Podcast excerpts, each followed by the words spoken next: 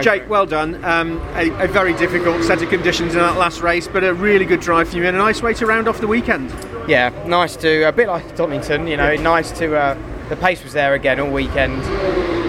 Mistakes on my part, threw that away earlier on in the day, um, just locking the rear up, but lesson learned, and I, I learnt my lesson for that final one and we come home with a sensible P2, 1-2 for BMW, so fantastic.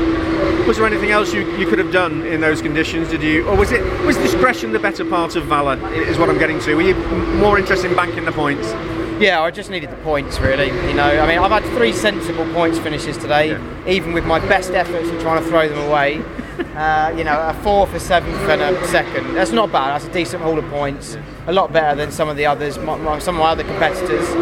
So we just got to, we've just got to really have a, a good couple of races now, um, and, and you know, just just try and try and get back to it because. Um, you know, we're, we're starting to just be creep away a little bit, um, and we, we need to get back, and we need to have a we need to have a weekend where we have a couple of wins. Is that going to be Thruxton?